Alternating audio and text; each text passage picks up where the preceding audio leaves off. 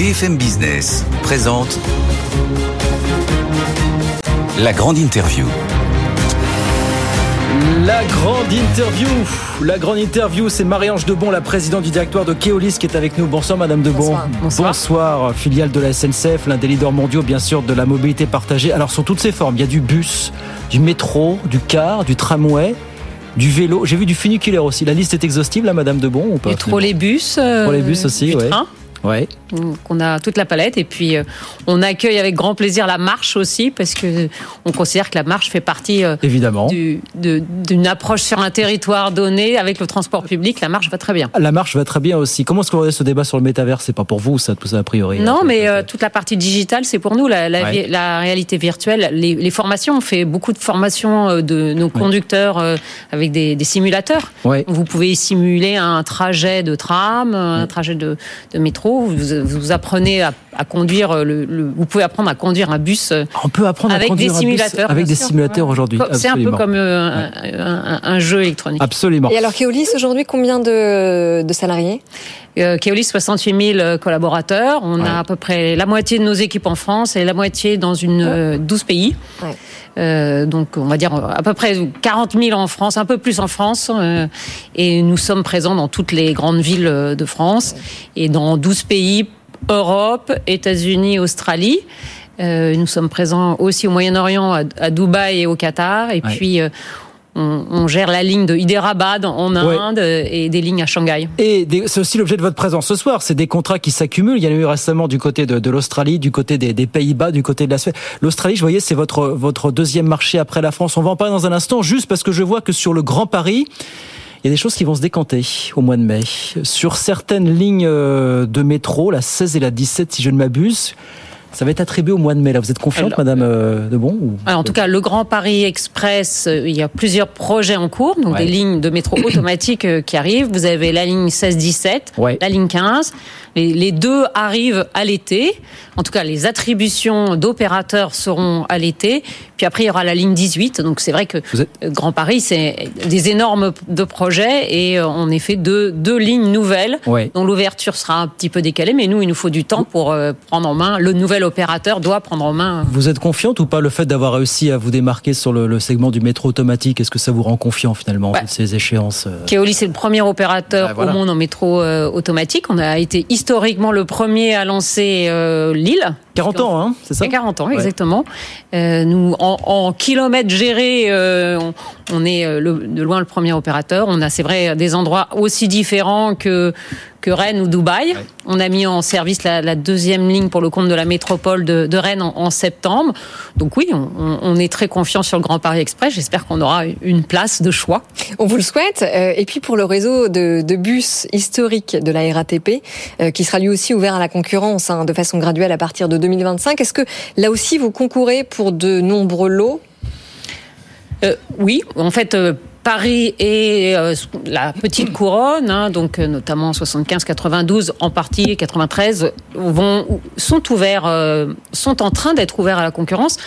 D'une certaine manière, Paris et le cœur parisien était un peu une anomalie en France, hein, puisque Oui. tous les toutes les villes sont gérées par des opérateurs à l'issue d'appels d'offres. Donc c'est Oui. c'est la concurrence qui, euh, qui sévit partout euh, en France. Et puis, même dans la grande couronne parisienne, ce qu'on appelle le réseau Optile, euh, euh, donc euh, sur les départements les plus éloignés du cœur parisien, tout est en concurrence aussi.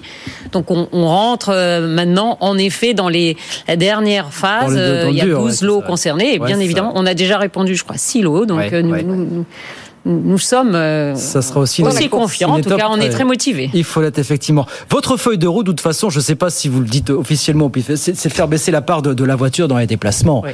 Mais en 2023, ça reste quelque chose de très très délicat. On le voit bien aujourd'hui. Je crois que vous donnez un chiffre 85% des déplacements au sens large en voiture se font en France. C'est- En voiture, C'est ça, c'est ça. c'est ça. 85. On, on doit, notre objectif, c'est de réduire cette, euh, cette place. Euh, En tant qu'opérateur de transport public, on pense que les transports publics ont une place plus grande à, à jouer. Très simplement, hein, c'est à la fois euh, clé pour tout ce qui est décarbonation, Oui. de très très loin. On est l'outil principal.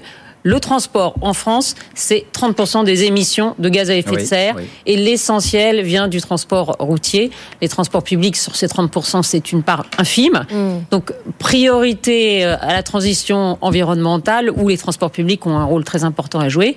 Et puis, euh, sur la congestion, il y a quand même plusieurs sûr. villes françaises qui souffrent de congestion, et puis il y a d'autres villes qui souffrent de- au contraire d'être enclavées, ou des territoires qui sont enclavés. Et là aussi, nos bus, nos cars, euh, tous nos moyens de transport, nos, nos, nos trams, nos métros peuvent jouer un rôle dans cette euh, donc, décongestion et désenclavement. Ouais. Euh, donc oui, notre objectif, c'est de réduire euh, de quelques points la Ah, de part quelques de... points.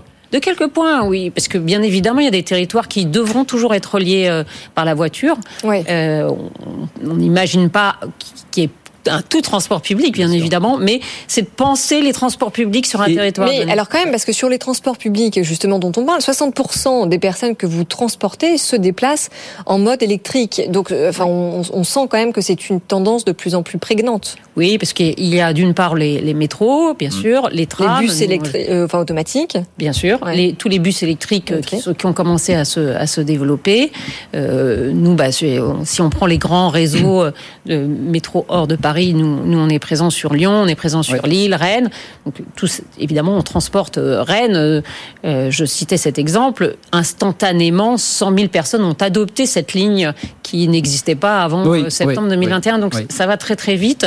Il y a une vraie adoption. Le tram est, est un succès en France. hein. Il y a beaucoup de lignes de tram qui sont très pleines et qui vont euh, être accrues. Lyon a des projets pour continuer d'accroître. Mm. Donc c'est vrai que euh, le tram, le bus euh, et le métro, le bus de plus en plus électrique, sont des, des moyens d'être beaucoup plus verts et de réduire Ouais. toutes les émissions. Ouais. Premier sujet aussi, c'est d'augmenter ce que nous appelons la place des transports publics et donc Oui. de faire du report modal. Ju- Juste un mot encore sur la voiture, parce que je, crois que vous dites vous-même, ce sur quoi il faut faire l'effort notamment, c'est les, les trajets de courte, de distance, 3-4 kilomètres.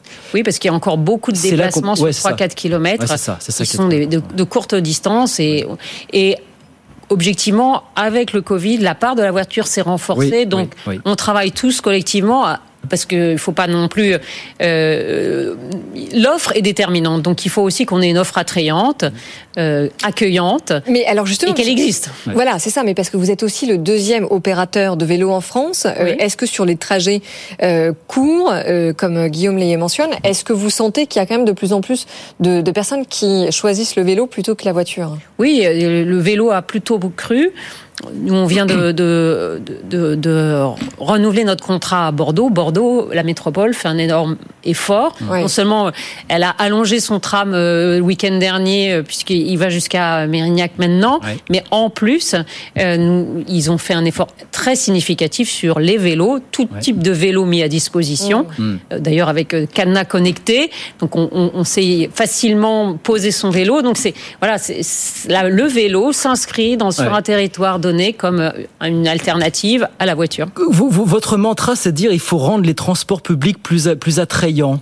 Oui, Comment est-ce qu'on fait pour rendre les transports publics il faut qu'il soit euh, à l'heure. On était à rude épreuve, notamment à travers le Covid, notamment. Est-ce qu'on a retrouvé d'ailleurs, est-ce qu'au passage on a, on a refranchi la barre des des 100% de trafic d'avant Covid On s'en, on s'en rapproche, mais oui, ouais. on a notre part de, de travail Ouais. à faire pour euh, bah, les, les moderniser, euh, que nos personnels contribuent. Ce sont des ambassadeurs aussi de ces transports euh, publics, donc on travaille aussi beaucoup sur ce sujet, donc qu'ils soient évidemment respectueux des horaires, que nos, nos, nos, nos, nos trams, nos trains, l'ensemble de nos véhicules soient à l'heure, qu'il y ait une bonne fréquence. Donc ça, c'est aussi travailler à l'offre, euh, parce que euh, euh, l'offre trouve son public quand elle est présente.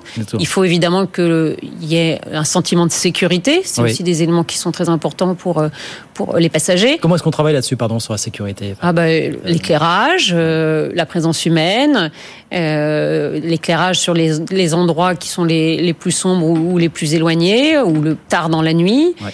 Euh, évidemment, on travaille beaucoup avec les forces de police et les forces de gendarmerie sur certains territoires aussi.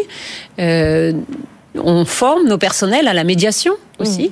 Euh, nos, nos contrôleurs et nos médiateurs jouent un rôle dans ce domaine-là. Donc c'est Ouais. toute cette panoplie Ouais. d'outils qui peuvent rendre les transports plus accueillants. Mais est-ce qu'il ne faut pas aussi accompagner quelque part les, les collectivités locales? Parce qu'il y a un sujet de, de coût. Enfin, ça coûte très cher. Un bus électrique, par exemple, c'est 400 000 euros versus un bus diesel qui, lui, ne coûte que 200 000 euros. Oui, non, mais vous avez raison. C'est un des, une, des difficultés, un des obstacles de cette transition euh, qui, qui, est en cours, mais qui avance quand même lentement, puisque si on regarde l'ensemble des, des, bus en France, et, et l'écart c'est encore plus net, on a pour l'instant pour les bus environ 5% de bus électriques. Donc là, si je prends moi ma casquette de présidente de la Fédération du transport public, on appelle de nos voeux ah des soutiens de, de l'ADEME, par exemple, pour que euh, du fonds vert, de l'ensemble des, des, des, des, mécanismes que le gouvernement met en place pour qu'ils soutiennent les collectivités locales qui ont à faire cet effort de transformer leur flotte de véhicules, puisque c'est c'est eux qui financent ces véhicules pour qu'ils soient de plus en plus verts. Donc, on est la mutation vers le biogaz, le biodiesel, et puis euh, aussi vers l'électrique. La, durée de vie d'un bus diesel, c'est combien? C'est autour d'une vingtaine d'années, je crois. Oui, c'est ça. Donc, euh, et l'âge moyen, du parc, l'âge moyen du parc, c'est une dizaine d'années. Oui, donc il n'y a pas forcément d'urgence pour beaucoup de collectivités. Au-delà de la question du coup qui peut être rédhibitoire pour renouveler le matériel, quoi. C'est ça aussi. Non, mais elles ont aussi un, un souhait de réduire les, les pollutions dans leur ville, euh, à la fois les, la partie carbone, les autres polluants. Donc c'est il y a beaucoup de zones, beaucoup de collectivités locales qui travaillent euh, à l'air, à l'amélioration de la qualité de l'air et donc qui sont très sensibles à cette activité. Et, l'âge moyen du bus électrique? Euh, Les bus électriques, il y en a encore très très peu, donc ils sont tous récents. les premiers ont commencé euh, il y a peut-être 3-4 ans. Oui, mais enfin, j'imagine qu'on a une idée quand même sur la bah, durée Ils dureront probablement la même durée de vie. voilà, vous, êtes vous avez des belles photos des bus, Keolis, mais en effet, non, c'est une durée de vie de... On, on, on pense que ce sera une durée de vie assez similaire. On disait vous êtes dans présent dans combien de pays aujourd'hui? 12 pays. Et c'est vrai qu'on a eu euh, le, plaisir d'avoir des, plusieurs beaux contrats ces derniers jours avec euh, Un, très beau contrat en, Suède en particulier qui est en effet un bus électrique principalement et puis euh, en, en biodiesel. Et puis on a gagné un, un contrat de tram aux Pays-Bas aussi, donc là aussi euh, électrique euh, évidemment, et euh, deux beaux contrats aux États-Unis. Donc on a eu une, une moisson de, de contrats ces, ces derniers jours qui nous satisfait parce que il Évidemment, il, nous renforce dans nos références, nos savoir-faire, bien sûr. C'est une preuve de confiance de nos clients. Et puis, il, contribue nettement à la transition énergétique par euh, la motorisation qui est L'international, c'est 50% de votre, votre activité aujourd'hui. Hein, Tout à fait. Ça, mais les, les, contrats qui arrivent, évidemment, c'est euh, formidable. Euh, mais enfin, il faut que les embauches suivent aussi. Est-ce que vous n'avez pas un souci, notamment, de pénurie de chauffeurs? Ça a été euh, une des grandes questions de l'année euh, passée, 2022. Je crois que Keolis a beaucoup essayé d'anticiper cette problématique qu'on a vu poindre dès fin 2021 avec euh, des, de la communication, donc faire des campagnes de recrutement, faire connaître le métier. Il n'est pas toujours bien connu. Il y a parfois des préjugés. On essaie d'attirer des nouveaux, des, des nouveaux profils. Euh, des femmes, parce qu'on a moins de, de, de Alors justement, le pourcentage, c'est Moins de 20% de femmes conductrices. Et pourtant, euh, c'est un métier... On a, moi, je parle très souvent avec des, des femmes euh, quand je, suis dans, dans les réseaux. Et elles aiment le métier, elles sont, elles sont fières. Donc, c'est un métier qui peut tout à fait être fait, bien sûr, par des femmes. On cherche les jeunes aussi qui, euh, qui euh, ne sont pas toujours attirés par ces métiers. On a une capacité à faire bouger aussi professionnellement nos, nos équipes, c'est-à-dire qu'ils peuvent commencer dans le bus, mais passer sur le tram ou sur le métro. Ils peuvent devenir contrôleurs, peuvent devenir régulateurs, ils peuvent encadrer des conducteurs sur des grandes lignes. Donc il y a une grande variété de, de métiers et c'est important de faire connaître ce, ce métier. Alors aujourd'hui, vous cherchez à embaucher combien de personnes? Bah, euh, L'année dernière, on a augmenté de 50% nos, nos recrutements. Je pense que euh, on, va continuer cette année à, maintenir euh, l'effort qu'on fait. On a fait des programmes de, cooptation, c'est-à-dire que nos, nos, personnels peuvent recommander euh, des noms. Et puis l'année dernière, ça représentait à peu près 10 à 15 de, de, nos, de nos recrutements. On a signé un partenariat avec, avec l'établissement public Défense Mobilité pour aussi, par exemple, la reconversion des de militaires. Anciens militaires, j'ai vu ça. Hein. absolument. Voilà. Donc c'est vraiment on, a lancé aussi dans le cadre de la fédération, on a tous les tous les opérateurs ensemble, on lancé une campagne qui s'appelle Faites bouger les lignes. Euh, voilà, on, cible euh, on cible tous les publics pour faire connaître ce métier, nos métiers de la mobilité. Puis c'est un métier qui a, du sens. Euh, quand on a face à des jeunes un métier qui, paye, parce que c'est aussi la question l'attractivité, c'est aussi une question de salaire, Madame. Oui, c'est un métier qui c'est un métier qui est rémunéré plus de 40% au-dessus du SMIC.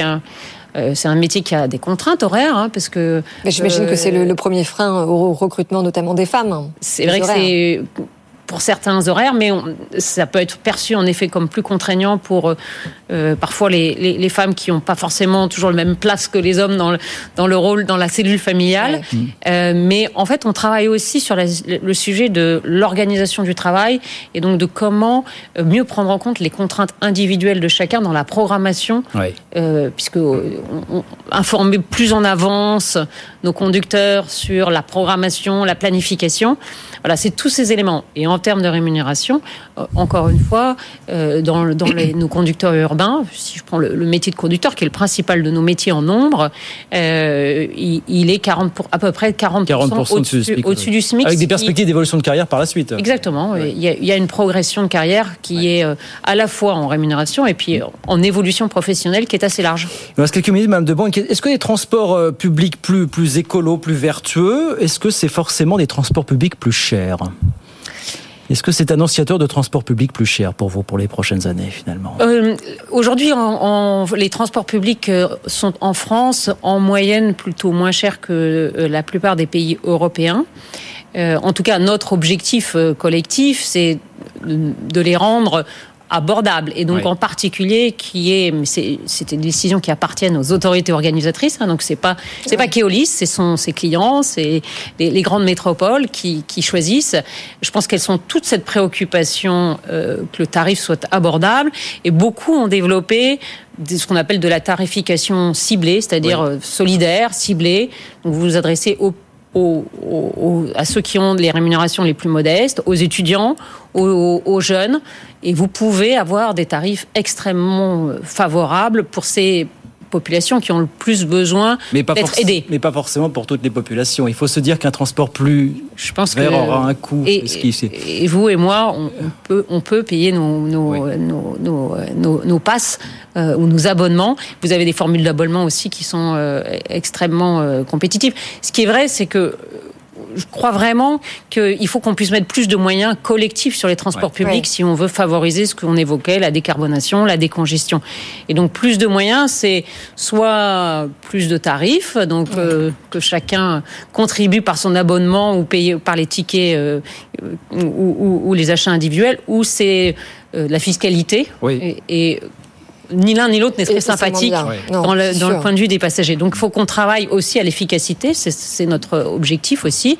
Euh, c'est pour ça aussi que la concurrence a, a des, des, mérites, c'est qu'elle elle nous oblige, elle nous stimule, il y a de l'émulation et euh, on, on, essaye d'être le plus efficace possible.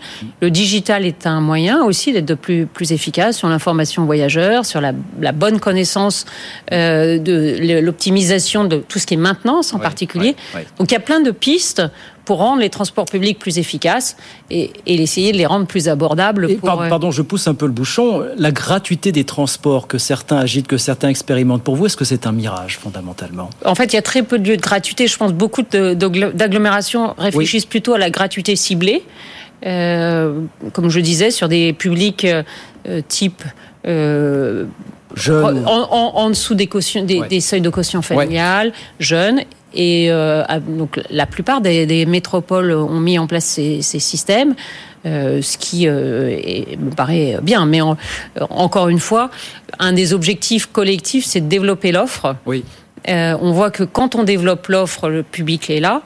Et souvent, euh, pour certaines collectivités qui ont été, euh, qui ont fait le choix il y a quelques années, mais c'est vraiment beaucoup moins la tendance aujourd'hui de passer à la, à la gratuité. Et souvent, elles ont réduit l'offre. Oui. Donc c'est un choix qui ah oui, faut bien, bien réfléchir parce que. Mais est-ce que, enfin, quand euh, l'offre est là, évidemment, ça, ça, euh, comment dire, implique des, des changements de, de, comportement, en tout cas une meilleure offre. Mais est-ce qu'avec le développement du télétravail à quand même à grande échelle, est-ce que si on fait un peu de prospective, hein, est-ce qu'on n'a pas un risque de démobilité?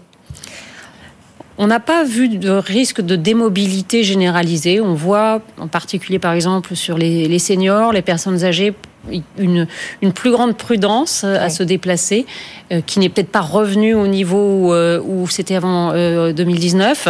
Mais on a euh, d'abord le, le, le, la partie trajet domicile-travail ne représente qu'environ 20 à 25% des déplacements. C'est Oui. c'est relativement faible. Et puis tout le monde ne télétravaille pas. Euh, beaucoup, euh, c'est c'est peut-être, peut-être, on va dire, allez, 25% de la population qui peut télétravailler. Ouais. Et puis vous télétravaillez pas tous les jours de la semaine. Donc il y a bien sûr euh, un impact du télétravail, mais en fait très diffus. Euh, il concerne principalement des métropoles qui ont des métiers administratifs aussi. Ouais. des- des- donc il y a un vrai souhait. La mobilité, c'est aussi un. On parle souvent du droit à la mobilité, c'est la Ouais, possibilité à aller euh, voir un match, aller euh, voir un spectacle, euh, aller suivre un cours, aller accès aux soins. Euh, on dit euh, c'est le droit des droits, hein, euh, celui de la mobilité. Il vous donne accès, il vous permet de sortir. euh, donc c'est de- de- de- d'un endroit qui, qui, Bon, en tout qui cas, vous des, risque de des enclaver. heureux pour Keolis, hein, parce que vous avez un chiffre d'affaires qui dépasse maintenant celui de 2019. Absolument, voilà. Et plein de contrats à venir. Voilà, une année 2023-2024 riche, soit pour aller conquérir de nouveaux contrats, soit pour garder les contrats déjà. très très belle en, France où on a renouvelé pas mal de contrats. Euh, Ouais. Je mentionnais Bordeaux, mais euh, Dijon, on a gagné le Mont Saint-Michel, qui est un lieu emblématique euh, pour citer des contrats plus petits. Et puis en effet, les, les contrats récemment gagnés à l'international, comme euh, en Suède, aux Pays-Bas euh, et aux États-Unis. Merci de venir nous en parler en tout cas. Merci beaucoup Marie-Ange Debon. Merci de venir ce soir sur le plateau de BFM Business, la présidente du directoire de Keolis avec nous Merci sur à vous. BFM Business. Merci infiniment.